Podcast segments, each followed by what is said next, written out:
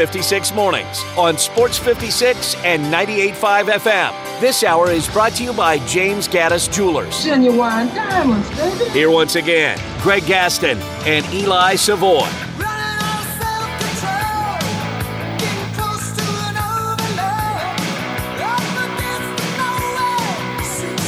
Welcome back, everyone. 8.05 the time.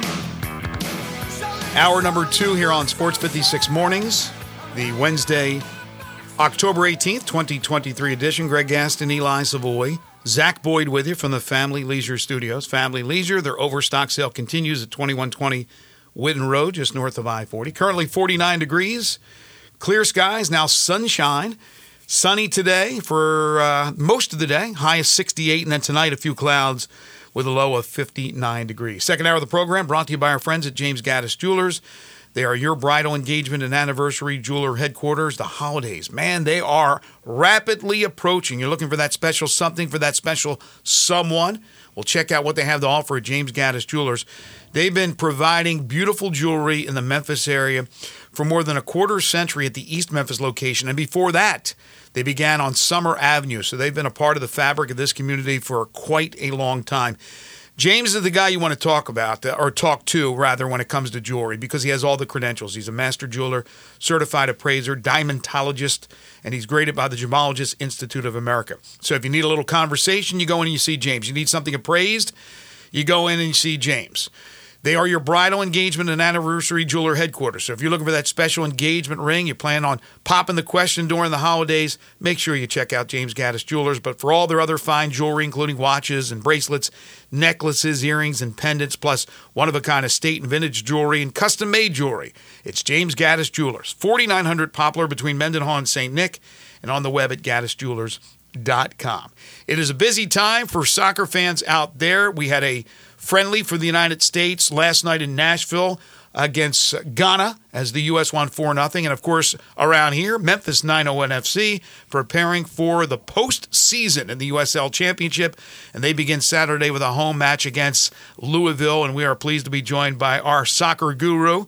He's Lawrence Dockery, writer for World Soccer Talk and host of the 901 Soccer Podcast with Bluff City Media. You can follow him on Twitter at LDoc93. And Lawrence joins us now on Sports 56 Mornings. You were in Nashville last night. What was the experience like? Well, I, I got to tell you, it was it was uh, just a tad underwhelming, to be perfectly honest. Um, the, the crowd was not great. They it's a it's, Geodis Park there in Nashville is a is a thirty thousand seat soccer stadium. It's the largest soccer stadium in the country and uh, U.S. Soccer did not announce the attendance during the game. And uh, you, if you'll notice, uh, when it comes to stuff like attendance and TV ratings and stuff like that, typically people don't like to sit on good news and keep it under wraps. Mm-hmm. Uh, uh, so after the game, it got to be like pulling teeth trying to get the attendance from anybody. Uh, I got straight up told by one person, "Stop asking." Um, uh, it, eventually, it got to be that they had about 18,000 people there, so just over half full, uh, which speaks to a larger trend, uh, which I, I guess I could get to in a second. But the game itself, um, the the U.S. played awesome. They were up 4-0 at the half. They got their first goal 12 minutes into the game. Uh, Gio Reyna for the U.S. got two goals. Uh, Christian Pulisic got a goal. Folarin Balogun got a goal. Um, it was, I mean, they looked I don't know the last time I've seen the U.S. play a half of soccer that was that dominant. They looked uh, they looked like a professional side against an amateur side, is what it looked like out there last night, which is uh, quite refreshing to see because typically uh, under Greg Berhalter, the U.S. men's national team coach, they typically don't play like that. Mm-hmm. Uh, they'll they'll have some big score lines. They've under him they've won a lot of games like 5-0, 6-0, 7-1 stuff like that, but it's against, you know, let's be real teams from like uh, you know those those those very tiny few nations on the northeast tip of South America like, you know, Suriname or you know, very small countries with mostly amateur players. But Ghana is a team that the US has history against. We've played them in the World Cup 3 times. Uh, they've beaten us twice in those three games, so it was very refreshing to see them come out and just from start to finish thoroughly dominate a somewhat comparable team. The now uh, update: Berhalter was out, and then I was back. Right? Is that correct? Yeah, so after the 2022 World Cup, his contract officially expired, which there wasn't a single person with a functioning brain that thought he wasn't going to be the guy for the next four years because U.S. soccer, for whatever reason, just loves this dude. I, I sometimes have to compare it to, like, you remember when Jason Garrett was the coach of the Cowboys? Oh yes, I remember. and and everybody was a you know everybody would look at that and go, "What in the world is Jerry doing? Why is this dude going eight and eight every single year and still the coach of this team? For how long was he the coach of the Cowboys? Like seven or eight Yeah.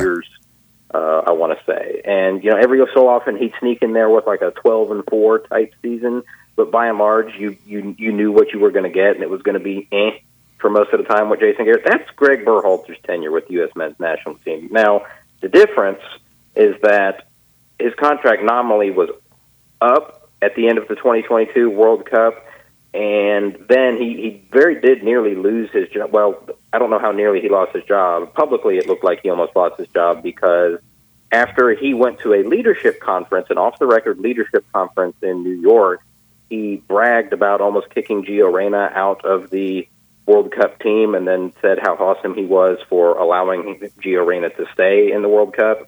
And that got out, and Giovanni Reyna's parents retaliated and went Yeah, to was a big U.S. story. Mm-hmm. and told them that, like, oh, hey, by the way, uh, 25 years ago, Greg, uh, 25 years ago, Greg was uh, violent with his girlfriend, now wife, and then U.S. Soccer hired their own firm who told U.S. Soccer what they wanted to hear, and Greg Berhalter is uh, back. He's been in charge for these last four games. He was not the coach over the summer when the crowds are great, and I don't think it's a coincidence that the four games that he's been back, the crowds, three of the four crowds have been half full soccer stadiums. Uh, which, as we all know, are significantly smaller than football stadiums. Well, that because you, uh, you you said Reyna, what he had two goals last Two night? goals, right. So I, is Yes. that relationship all good now? Are we all good with the Reynas? Um, maybe. Uh, uh, uh, the cynic in me wants to say absolutely not. Um, but he, you know, he's been working his way back from an injury that he picked up in the Nations League final uh, over the summer, I believe, against Canada. Uh, so he hasn't really played since then. So he got 45 minutes on Saturday against Germany and 45 minutes last night. And post game last night, Greg Berhalter said that was the plan all along. Um, But you're But, saying, but uh, Lawrence, you're saying that even though maybe they've rekindled the relationship, maybe the fans are protesting that he's still the head coach by not coming to these games. That's what you're inferring, right? It, it's that's a part of it. Yes, um, it, there's a larger issue in play with, uh, quite frankly, the U.S. men's national team is not popular right now. They're, they don't have a, you know, they're not likable to very many people. Um, uh, the attendance and TV ratings reflect that. Mm-hmm. Um, but uh, yes, uh, th- they were drawing very well over the summer. And Greg Berhalter has been back for four games, and three of those games were half-empty Major League Soccer stadiums. All right. Um, that's that's small sample size, perhaps, and you know I don't particularly like the guy, so uh, maybe I'm using that as a little bit of extra ammunition. Um, you're but looking you know, at it- we'll see. You're looking at the stadium as half empty. The others look at it as half full. Yeah, yeah. Lawrence has made it pretty clear on social media his, uh, his feelings for for Berhalter. All right, so let's talk about Memphis 901 FC.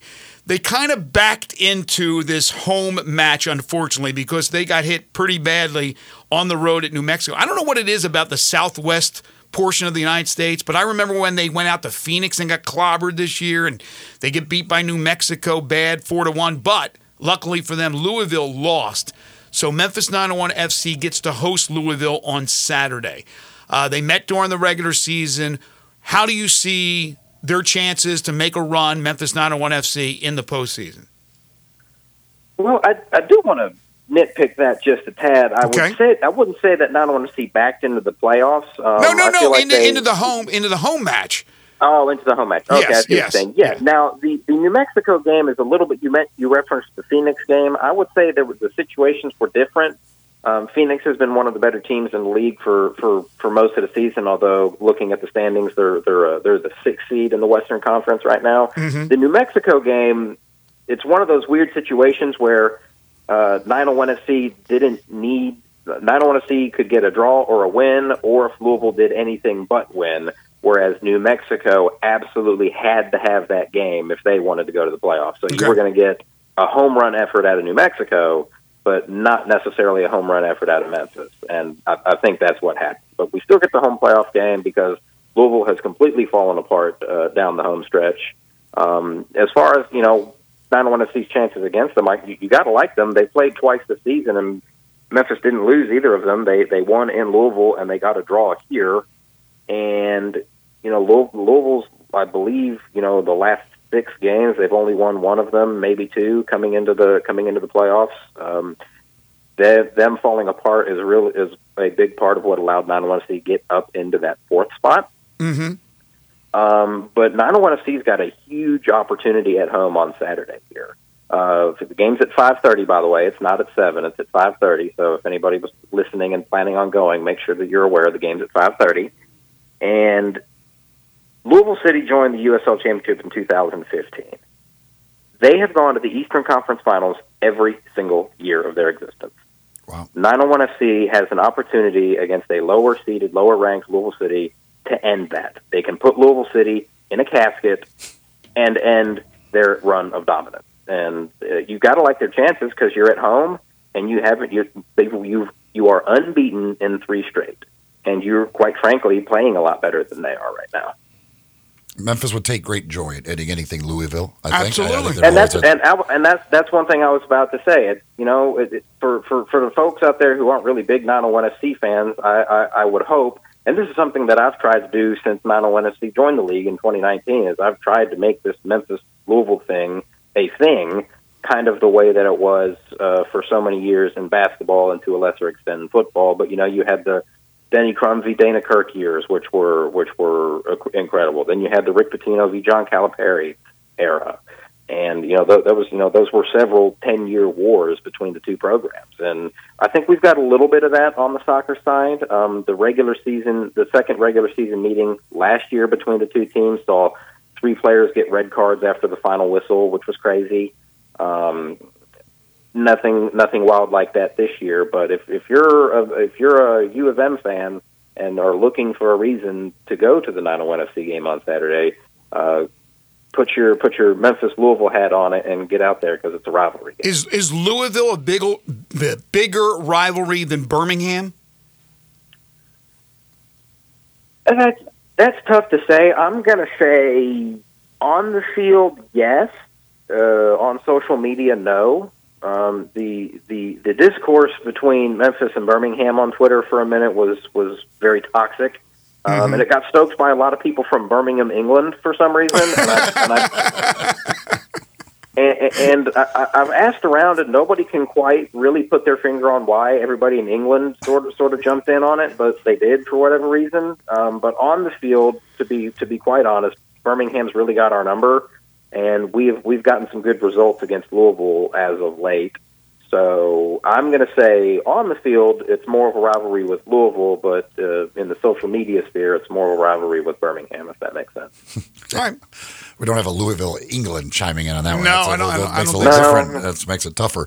The I guess the the maybe the best soccer team in the city is the University of Memphis women's team, who continues to be great and now in, in the top five of the nation. How are they? How good are they? Could we? Are they a legitimate national championship type team? Well, that's that sounds kind of crazy to talk about, but so far on the season, they're twelve and one. Their only loss was on the road at a ranked Alabama team who went to the College Cup semifinals last year, and that was two to one. And there was a uh, we'll call questionable penalty called against Memphis late that led to the Alabama second goal. Um, they've won nine in a row. They're the number three team in the country, uh, according to one of the polls. They're, they're number nine in one poll and number three in another poll. And when was the last time there was a team on campus at the U of M that was ranked as high as number three? You got that. You probably got to go back to what the Derrick Rose, John mm-hmm. Calipari team in 07, 08, probably. Um, so you know they're they're one of the best teams in the country. And you know, I you know interviewed Brooks Monaghan in the preseason, and he said this team's much more talented than last year's team that went to the Sweet 16. Says a lot right there. Um, and uh, you know, they they got uh, what three games left, two of which are at home. They're at home at Park Avenue on Thursday against UAB. Uh, Sunday the 22nd against Temple, and then they close out the season on the 26th at Tulsa. And then they have the uh, American Conference Championship, which this year is entirely at a neutral site. And you got to figure they're the they're the favorites to three-peat there, and you know you got to figure if if they win these last three regular season games and then win the conference championship again, that they're going to be one of the top seeds going into the NCAA tournament. I cannot foresee a scenario where a one-loss conference champion that's ranked in the top ten in each poll Mm-hmm. is not one of the highest seeds in the tournament, which you would think would lead to home field advantage. Uh, you know, because in the women's NCAA soccer tournament, uh, most of those games are played on campus until you get to the semifinals. Uh, so you got to imagine their their chances of having a having a deep run and matching or perhaps surpassing last year's run are, are pretty good. Well, Brooks has done an outstanding job with that women's team, and, and Richard Mulrooney has done a really nice job with the men's team as well. Soccer is is pretty darn good right now at the University of Memphis. But again, Saturday, the big one for Memphis 901 FC. If they want to stick around and go deep into the postseason, they have to take care of one of their rivals, Louisville, on Saturday. Real quick before we let you go, Lawrence, got less than a minute, but have you spoken recently to Craig Unger about the whole stadium deal? Because now, as you know, with all the conversation uh, still up in the air about what's going on, even with Simmons Bank Liberty Stadium, there does not seem to be any part of that conversation that is talking anymore about that soccer stadium. What have you heard? Uh, I have not talked to Craig Unger in an official uh, capacity since I interviewed him when the stadium got announced just around a year ago. Okay. Uh, but what I'll say is, I asked him point blank, if y'all don't get this money, what happens? And he verbatim said, there is no plan B. Mm, okay. Um, so um, hopefully, you know, there, there's a lot of us out there uh, that kind of see the writing on the wall, and uh, and I'm thinking that doesn't necessarily just include 901 FC and the Redbirds, but probably the U of M as well, um, because if the Grizzlies were interested in being good civic partners, they would have started talking uh, long before the new mayor takes office. But um, you know, hopefully, with the writing being on the wall the way it is for as long as it has been, that they've had the opportunity to uh, potentially explore other avenues. Um, but you know, we may get surprised. That They may get what they're asking for. For you know, the city may find a way to make everybody happy. But right. uh, the way that things have gone, uh, my gut tells me that's probably not going to be the case. All right, we'll leave it with that. He is Lawrence Dockery, writer for World Soccer Talk, host of the 901 Soccer Podcast on Bluff City Media. You can follow him on Twitter at LDoc93. Good stuff, Lawrence. Thanks so much. Yeah, thanks for having me on, man. Take care. Fleet Feet is the place to go to get all your running gear. You want to make sure you have shoes that are right for you, and that's exactly what they can do for you at Fleet Feet by taking a look at the way you run or the way you walk, where you put the pressure on the different parts of your feet. They will then fit you with the shoes that are perfect for you. Uh, you can find them at two locations in the East Memphis. They're in the Laurelwood Shopping Center out in Collierville, Poplar and Houston Levee, next to Huey's. You can also find them online, fleetfeetmemphis.com. They're on social media where they keep you up to date with things they've got going on and things that you can get involved with in their group runs and other things that they do.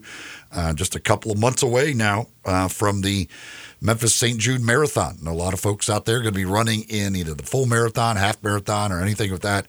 And uh, you want to make sure you have all your gear ready to go for all your training and everything else. So go see the folks at either one of the two locations of Fleet Feet. I saw a ton of runners coming in today and it's dark and it's they had the reflective gear on. They look like uh, just in time for halloween skeletons that were running. But there were like several groups i saw on my way to work. Uh, yeah they're probably getting ready for the marathon. All right when we come back we'll get ready for jerry palm. Talk some college football. This is sports 56 mornings with greg and eli on real sports talk sports 56 and 98.5 fm We are real sports talk. Sports 56 WHBQ. Available on your radio dial at 560 AM and 98.5 FM, as well as around the world online at sports56whbq.com. Take us with you everywhere by downloading the Sports 56 app. And at home, just say, Alexa, play Sports 56. Wherever you are, stay tuned in to Real Sports Talk.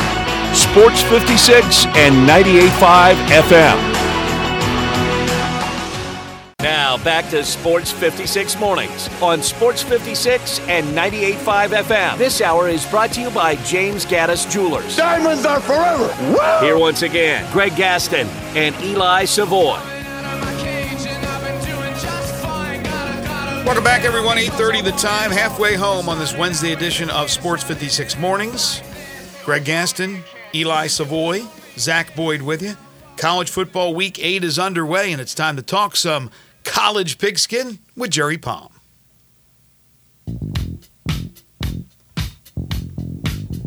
It's time for Sports 56 Mornings Weekly Chat with Jerry Palm, college football and basketball writer and bracketologist for CBSSports.com. Here are Greg, Eli, and Jerry.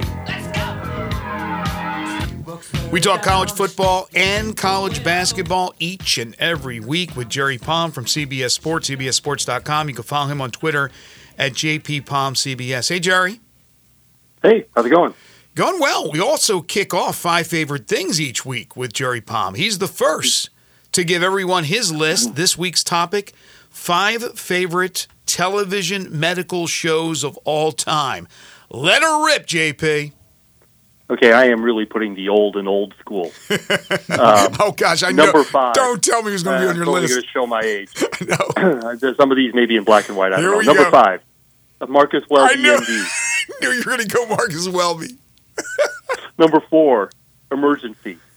Emergency. Okay. Uh, number three, Quincy. Okay. Number two, one from this century, House. Mhm. And uh, number one, probably the greatest show of all time, MASH. Quincy.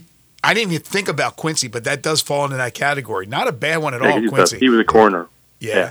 yeah. I had to explain yesterday when I gave the topic to make sure folks understand that MASH is, even though it's a sitcom, it's all about Korea and medical and doctors and nurses. So make sure that if you liked MASH, it's it's on your list. We, we will have no similarities on our list, me and Jerry. That's for sure. Yeah, yeah. Oh no, no, because I'm much older than you guys. So Yeah, but you, I mean, look, no, you're not older than me. How old are you? uh, I am 59. Yeah, I'll, I'll be 62, like uh, you know, soon.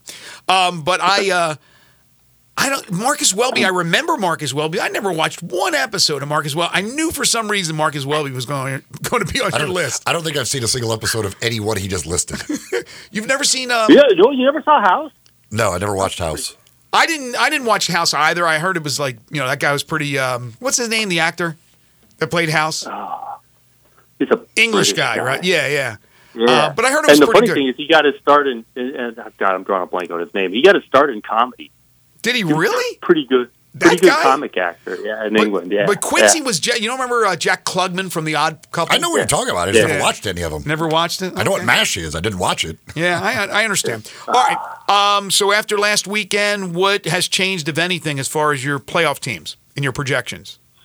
No, the playoff teams didn't change. Um, I I have Oregon now as the Pac-12 champ. It, it's actually kind of the same concept as having Texas as the Big 12 champ. Is I just think if they get a rematch with the the team that just beat them, that they would win the rematch because I think the teams are that close together. Uh, in particular, in Oregon's case, they won't have to play on Washington's home field the 2nd time around, whereas Texas and Oklahoma would both be both be neutral sites. I just think that they're even enough that they'd split a two game series. And um, the, the only thing I'm, I'm kind of not so sure about is whether Texas at 12 and one would finish ahead of 12 and one Oregon because Oregon's league is better. But then Alabama's got the, or, or Texas has got that big win over Alabama, and it might depend on how good Alabama is uh, in the end. Um, Yeah. If Texas is going to end up in there. It is interesting, though, and I understand your rationale, but it is interesting that in those two scenarios, Texas, Oklahoma, of course, the Red River rivalry going the way of Oklahoma, and this Washington Oregon game played last weekend going the way of Washington, that you got the teams that lost winning the rematches and both getting into the playoff. Yeah, you know, if the wins had been more convincing, I, I probably wouldn't go that way. You know, but those were really even down to the wire games. And I just figure, you know, those are those teams are basically 50-50. Mm-hmm. So I'm taking the other half of the coin in the rematch. It's it's really that simple. If if you know Washington had been a more comfortable win, or if Oklahoma had been a more comfortable win, I probably wouldn't have gone that way. Yeah, I can understand now. Now, I think Oklahoma was decently comfortable, but Washington certainly Oregon. That was that game went down to the No, wire. no, no. I know, I know, but I, but I say decently, uh, decently comfortable compared to the Washington Oregon game because in that game you can look at Dan Lanning who took the the blame for the loss himself, as as coaches often do. But you Right. literally can look at it and go, yeah, you lost in the game with your decision making. So that one you could say, yeah, that maybe that he was, lo- yeah, but it, you could at least make the argument that Oh, maybe sure. some I- bad yeah. coaching decisions cost Oregon that game. You can't say that Yeah, I about Texas, know if those right? were bad decisions or just it didn't work. I mean, Okay. you know, Okay. uh, it, th- th- those were. It wasn't like they're going for it on fourth and ten. They're going Yeah. for it on. Yeah, but he and gave up a he gave up a And field goal at the still, end of the first. they- He gave up a field goal at the end of the first half. I don't know why he's going Right. for it there, and three points ends up coming back to haunt him. Yeah, but you don't know how the game would have played out. If No, I. I understand, that and, and that's what I was saying to people I was watching the game with. But still, at that point, I don't know why you don't take the points, but it makes it instead of a four point game a one point game. So let's say the second half there was only a field. All you would need is a field goal. I mean, you don't know how Well, it's going to play out, but But that, they, they missed the field goal at the end of that game, right? I mean, Yeah. they were set up to tie the game. they, Exactly. Right? they, they were. But in that Am I case, they thinking, were, I thinking, do I have the right game in my head? Yes, No, you yes. do, Yeah, but Oregon they- missed the field goal in the final play. but they would have been set up to win Yeah. the game um, if they Oh, had kicked that sure. field goal at the end of the first half. Possibly. Possibly. But is it the the one loss? Those two, either one of those, any one of those teams, one loss conference champion, they're definitely ahead of a one loss non conference champion, like from Correct. the Big Ten, right? Yeah. Oh, and especially because those teams would be eleven and one. You know, you're talking Yeah. about Ohio State, Penn State.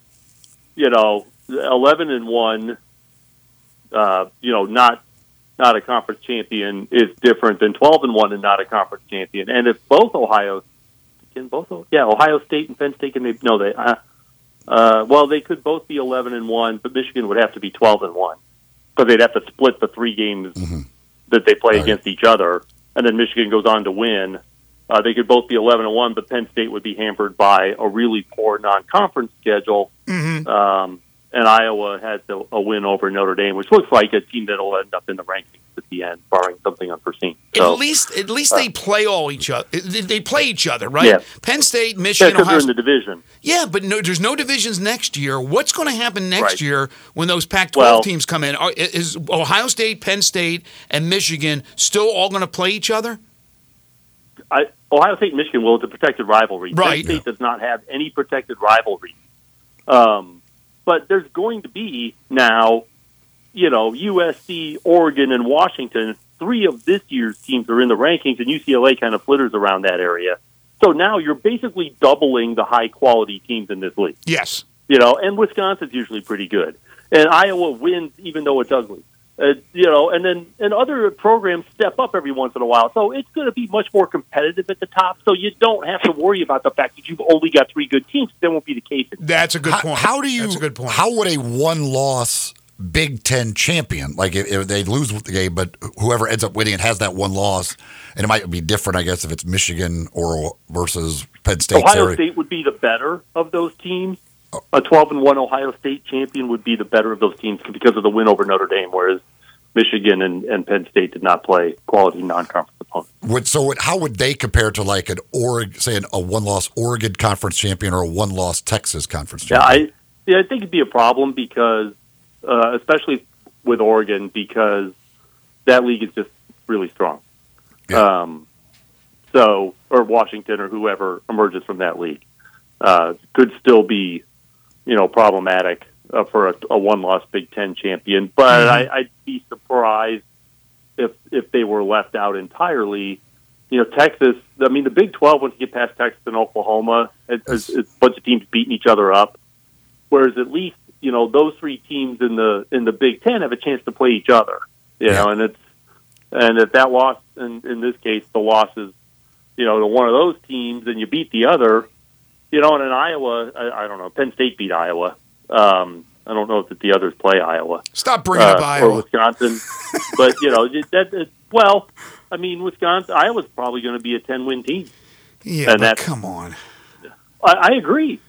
I agree, but it, you know, uh, Iowa's like the worst, the ugliest. It's the ugliest football team maybe in the history, even by Iowa standards. Is an ugly. This yeah, with the with the Yeah, backup I mean, quarterback. is- Outside of Iowa, I don't know if anybody would watch them. in a bowl game. I, I- seriously. Iowa's games need to be shown in black and white.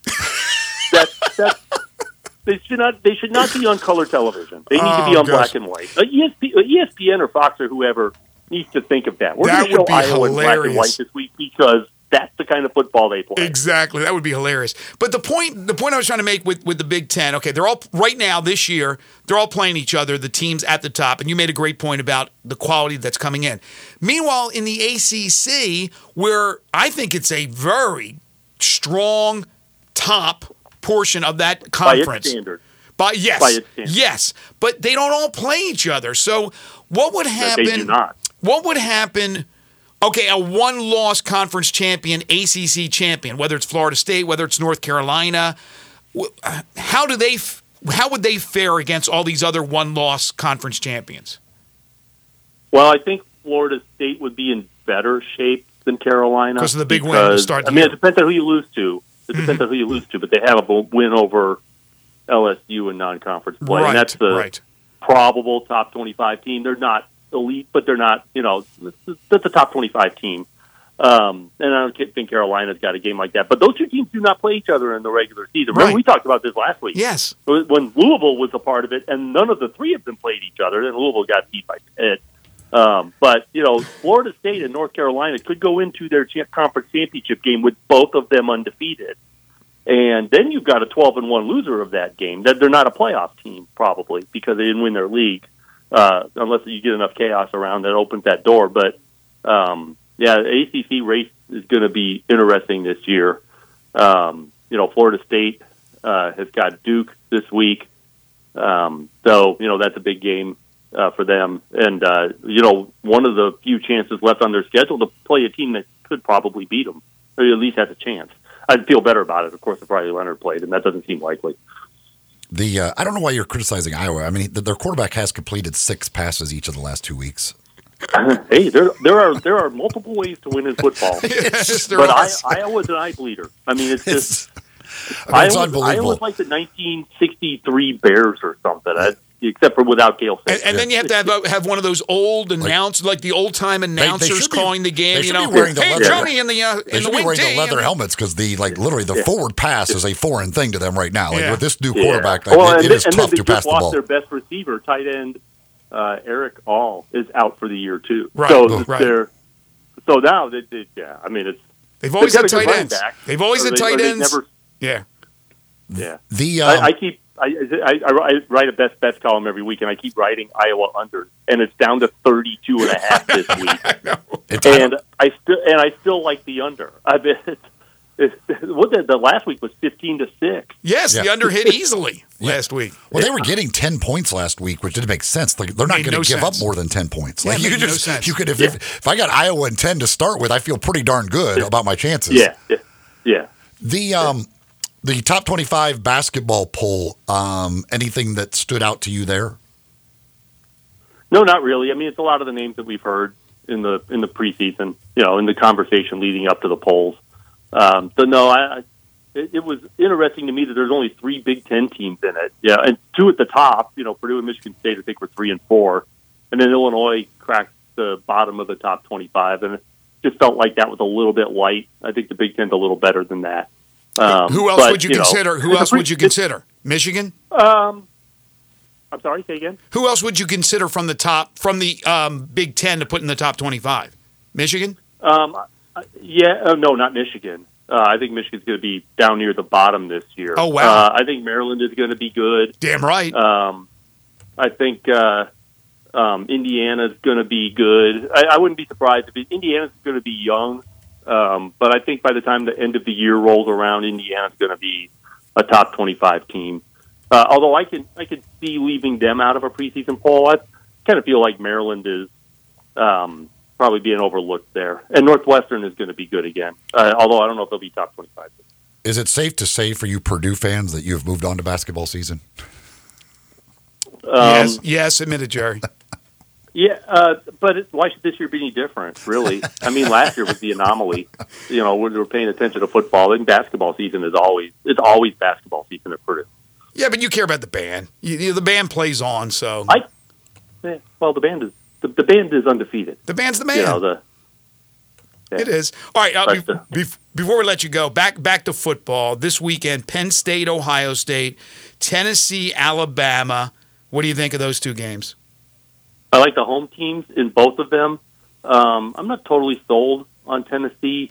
Uh, I think they've taken a step back from last year, and as, as has Alabama, by the way. But I think Alabama's starting to show some signs of of improvement there. But you know, I just I like them at home, um, and and they'll be still angry about last year, uh, and especially the the whole end of the game. I, it, I I think Alabama's going to have something for them. Uh, Ohio State, Penn State. I um, if Ohio State's offense is healthy, I, I like them. Penn State's defense may be the best of the four units on the field, um, but but I don't know if I trust their offense. This is their really the first big game for Drew Allar, and the first time in a hostile environment for him, really. Right. So uh, it'll be interesting to see what Penn State's offense has. Um, but uh, I, this could be kind of a low scoring game, which is weird because you've got some pretty good offensive talent on the field. All right. Enjoy your Marcus Welby reruns. He Who's is. got the Marcus Welby rebounds? somebody does. You, uh, you know that's Probably. TV land does. or some one of those things. He is Jerry Palm, CBSSports.com. You can follow him on Twitter at JP Palm CBS. Check out his latest bowl projections and catch him every Wednesday during both the college football, basketball seasons right here on Sports 56 Mornings. Thank you, JP. Have a great week. All right, thanks. Take care. We'll take a timeout, come back, final segment in hour number two. This is Sports 56 Mornings with Greg and Eli on Real Sports Talk, Sports 56 and 98.5 FM. Add a little fun to your lunch break. Join Johnny Radio for Sports 56 Happy Hour from 11 to 1 every weekday on Sports 56 and 98.5 FM.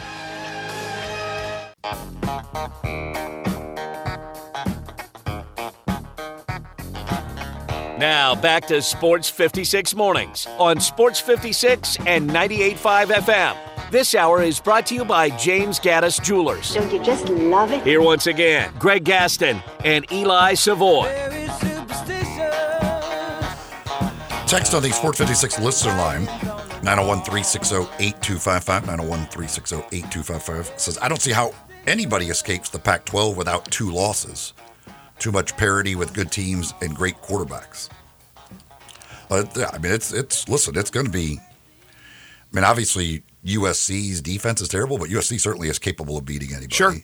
Um, you know, a lot of these, you We go- saw Arizona step up last you go week. on the road into any of these places. Certainly, Washington has Arizona State at Stanford at USC, Utah at Oregon State, and Washington State still remaining. There's a lot of, lot of, um, what do you call it? Um, landmines uh, along that uh, that road right there. Oregon has Washington State at Utah, Cal, USC at Arizona State, and Oregon State remaining. Yeah, three, Yeah, there's- three there's- tough ones. There's a lot of there's no doubt there's a lot of good teams and the and, and especially when you talk about when you've got the great quarterback that they have in that conference yeah you could absolutely see a team losing any of those games Well, we talked about it on the show. We talked about cannibalism with the Pac-12. That they're going to just beat each other up, and it may do them in in the end as far as the playoff. But I, I still think it's it's ironic that after the implosion of the Pac-12, the death of the Pac-12, they're having the year that they're having,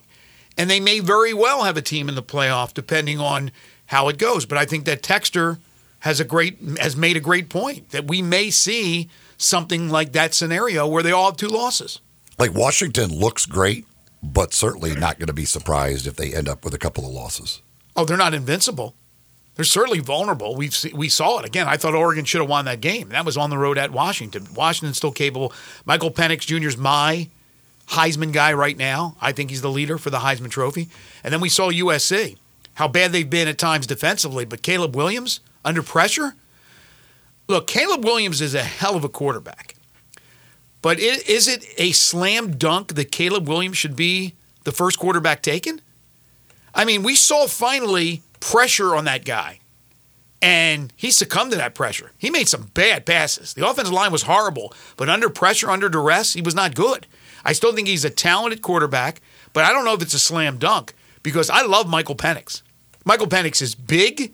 Yes, he reminds me of Tua because he's a left hander, but he's thicker, he's bigger. Tua's breakable, unfortunately, for Miami fans. You know, you hit him hard. I mean, he he goes down. He may not get up. Michael Penix is is really tough. I he's my favorite quarterback. I like Drake Maye. I'm not in love with Drake Maye. There's a couple other guys out there that are certainly uh, going to be interesting as far as the draft is concerned. But right now, my lead toward the Heisman and maybe the best quarterback is Michael Penix for the NFL. Uh, he's certainly leading the Heisman. I think that in the end, Caleb Williams will end up being the number one pick. Oh, I agree with draft. you. I agree with you. I'm just not sure if he will be end up being the best quarterback in this class, but it is a good class of quarterbacks led by those quarterbacks in the Pac-12. This is interesting. This was retweeted by our, by our friend Brad Logan, who comes on and talks Ole Miss with us. This came from Joe Goodman Jr. He's a columnist for Al.com. And we usually have John Talty on when we're uh, talking about Alabama. He's from, I don't think he's there anymore. Maybe I'm wrong, but um, Al.com is uh, reputable, uh, certainly reputable. So this Joe Goodman writes, quote, let's just put this out there. If Lane Kiffin loses to Auburn on Saturday, then he should be fired on the spot and never hired again to coach college or high school football in the United States of America. Now, I don't know Joe Goodman from John Goodman, but it sounds like he's throwing something out there and hoping to make a name for himself because that is the most ludicrous thing I've ever heard. That is absolutely ridiculous. Those comments. Absolutely out of this world stupid comments. Mm-hmm. So he's probably already accomplishing what he probably set out to you, do. You have the ability to ignore him. No, I do, but I think it's it's interesting. It's out there on social media to bring that up. Lane Kiffin is not perfect by any stretch of the imagination, right? And it would be a bad loss because right now Hugh Freeze does not have Ole Miss, uh, excuse me, does not have Auburn in a situation to outscore opponents. And Ole Miss will probably be able to score on Auburn, even though their defense has been better than their offense. Hugh doesn't have his his guys yet. Uh, I, I still think he'll be very good at Auburn. There's others that don't think he will be, that he's not a good coach. But nevertheless, it wouldn't be, a, even though it's a roadie and a tough place to play on the plains, it would still be considered a bad loss for Ole Miss. Not a bad loss to fire a coach who has done a lot of positive things. Yes, you were bringing up the question of whether or not Lane would get that signature win, and then he got the win over LSU. He may not be everybody's cup of tea, but I think it was a great hire. I think it was a splash hire. I think he's done an admirable job.